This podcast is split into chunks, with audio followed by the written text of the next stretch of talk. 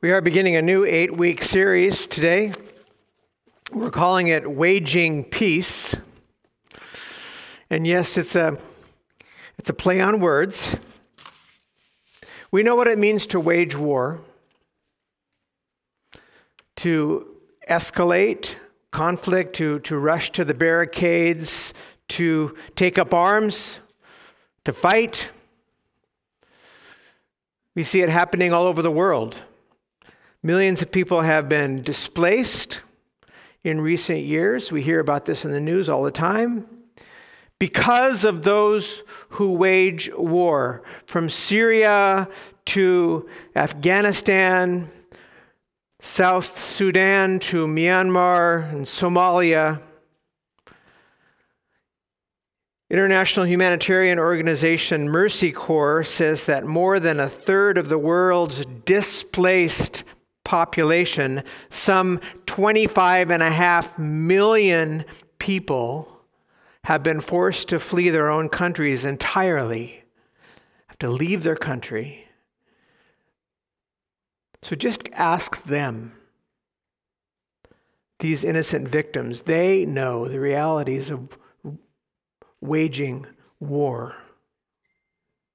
And we know conflict, do we not, in our own country, right here within our own borders, week by week, day by day, those who wage political conflict ratchet up the intensity as the rhetoric of disagreement just only seems to deepen and deepen.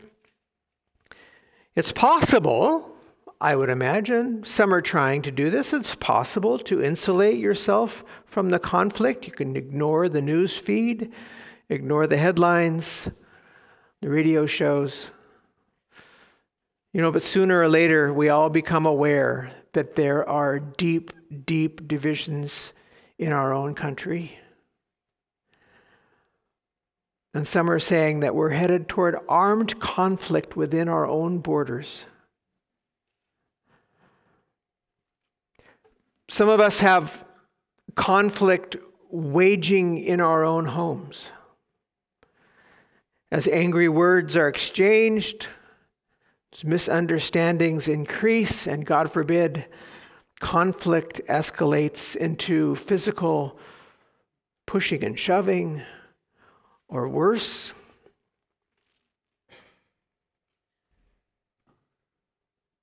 There are so many people that just seem so angry all the time. Have you noticed? Just this Friday, two days ago, I was bicycling on the Centennial Trail, one of the things I love to do. Centennial Trail has signs every mile or so, maybe not quite that often, but there's signs that you see over and over again. The signs say, keep to the right, pass on the left, make an audible signal when you pass. It's pretty clear, I think.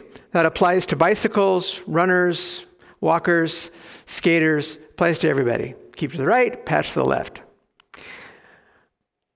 So I try to do my best to do that.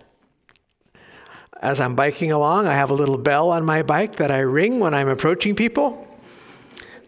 I seek to be kind and nice on the trail.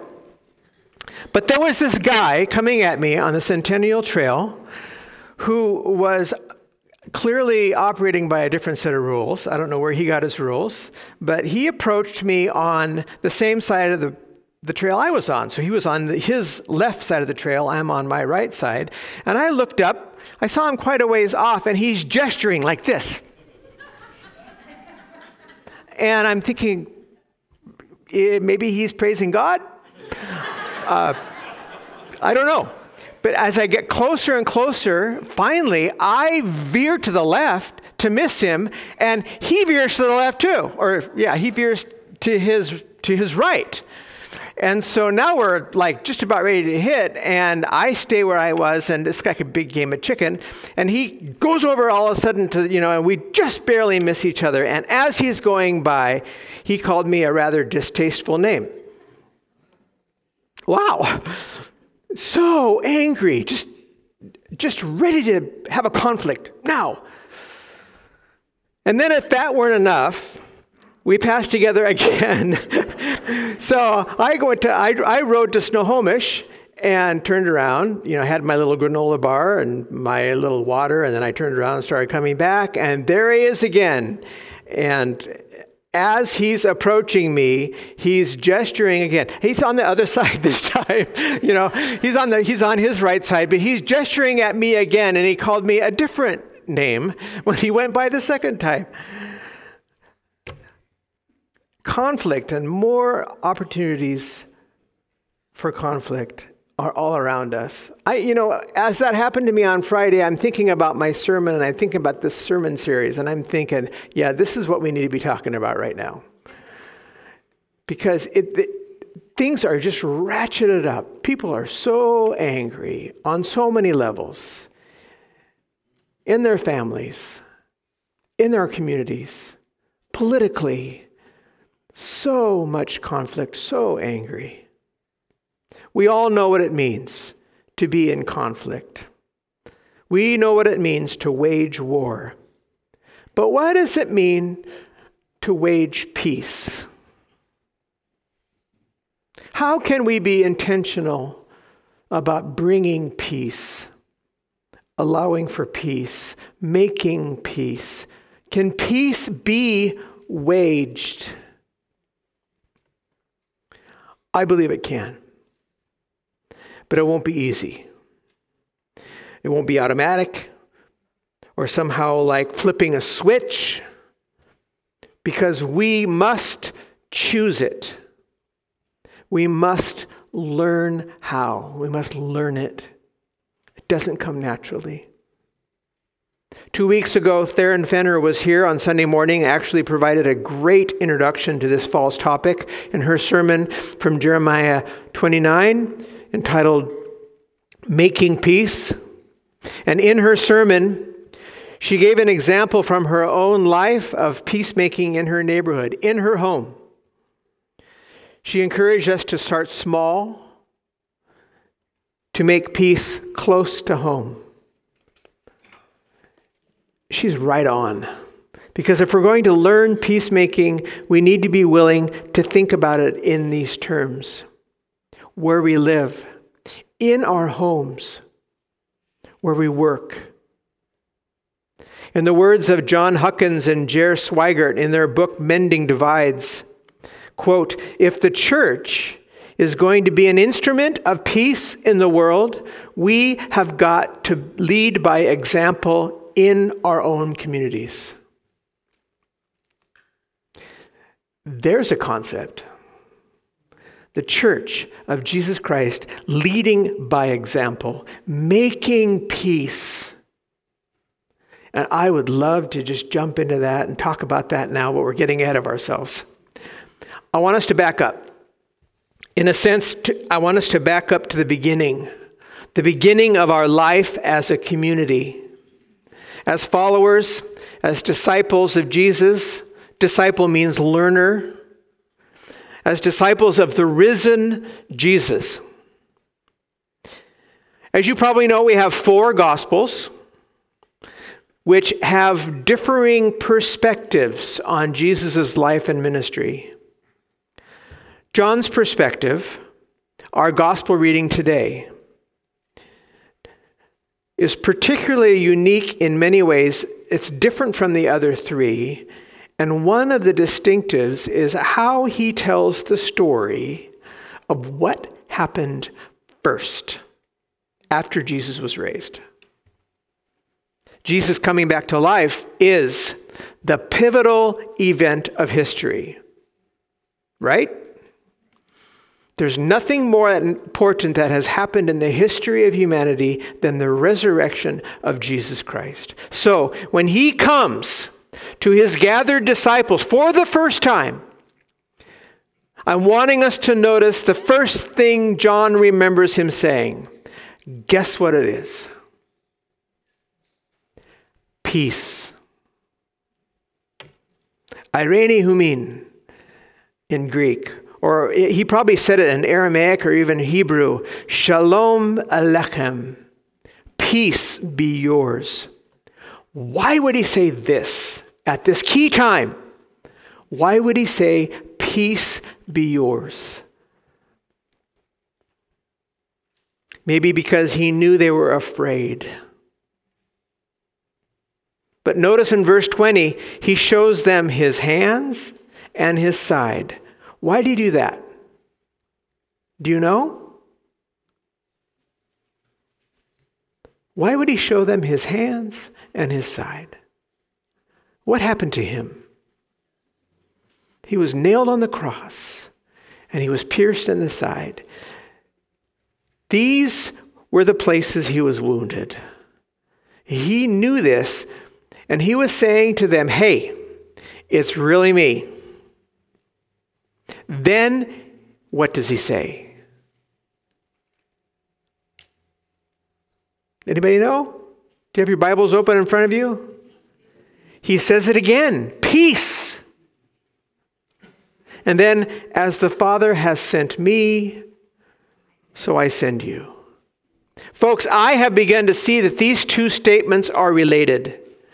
That Jesus was sent as the one who brings peace, and he is sending his disciples into the world with the same mission, a mission of peace. This was not completely out of the blue for them. Jesus had promised as much. In John fourteen twenty-seven, he said, peace I leave with you, my peace I give to you. And in chapter sixteen thirty-three, he had just said the Father was with him. And then he says, I have said this so that you may have peace. In the last few weeks, I begin to understand more about this. That Jesus was prophesied to be the Prince of peace, Isaiah nine six. That he came into Jerusalem riding a donkey as a sign of being a king, but not just any king, being a king of peace. And so when we read in the Sermon on the Mount that Jesus says, blessed are the peacemakers, for they will be called children of God. And then right after his resurrection, he says, peace to you. As the Father sends me, I am sending you as what? Yes, I think as peacemakers. This is nothing short than a commission. So in these next eight weeks, we will unpack this. We'll look at our world, we'll look at our community, we'll look at our families, and yes, our church. And we're going to get honest about the places where we think we're being called, where we're being called to not just think about or not just talk about, but to wage peace. And we'll also look honest, as honestly as possible at ourselves, to identify the obstacles to being a peacemaker. And this will probably be the toughest task of all. The obstacles we place in front of ourselves to being peacemakers every day. Now, just one note of clarification for this morning. We're going to spend some time defining what we mean by peace. For now, let me just say that we're talking about more than merely an absence of conflict. It's more than a lack of violence. Peace. This is a really big concept biblically. It shows up in the Old Testament nearly four hundred times. Shalom means wholeness. It means completeness, fullness. Salvation.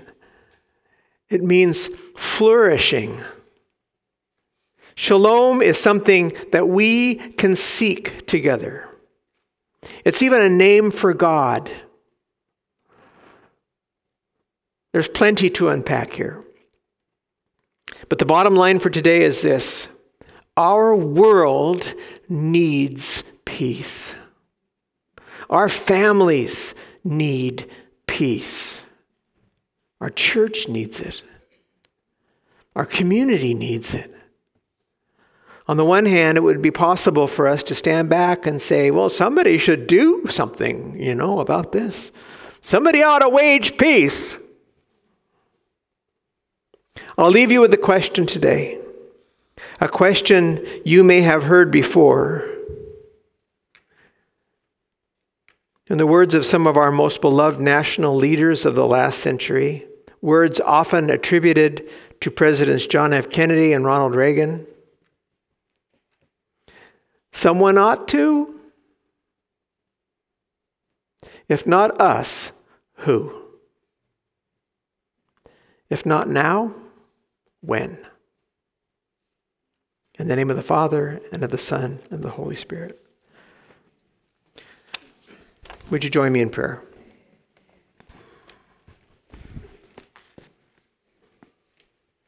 Holy God, we pray that you would allow us to respond to your word the way that we ought to respond. I pray for this church, for all of us in this room, that you would prick our hearts, just as Jesus, you breathed the Holy Spirit onto your disciples that day. Holy Spirit, we pray for you to fill us, and that we would be able to carry your ministry of restoration and reconciliation, wholeness and shalom to our families, to our communities, to this church and beyond. That we would understand a more full expression of what it means to be one in Christ. What it means to be part of what you are doing in this world, O God. Help us to be everyday peacemakers. As we bring our offering to you this morning, we pray that you would take it and use it for your kingdom, your kingdom of peace. We pray all this in the strong name of Jesus Christ. Amen.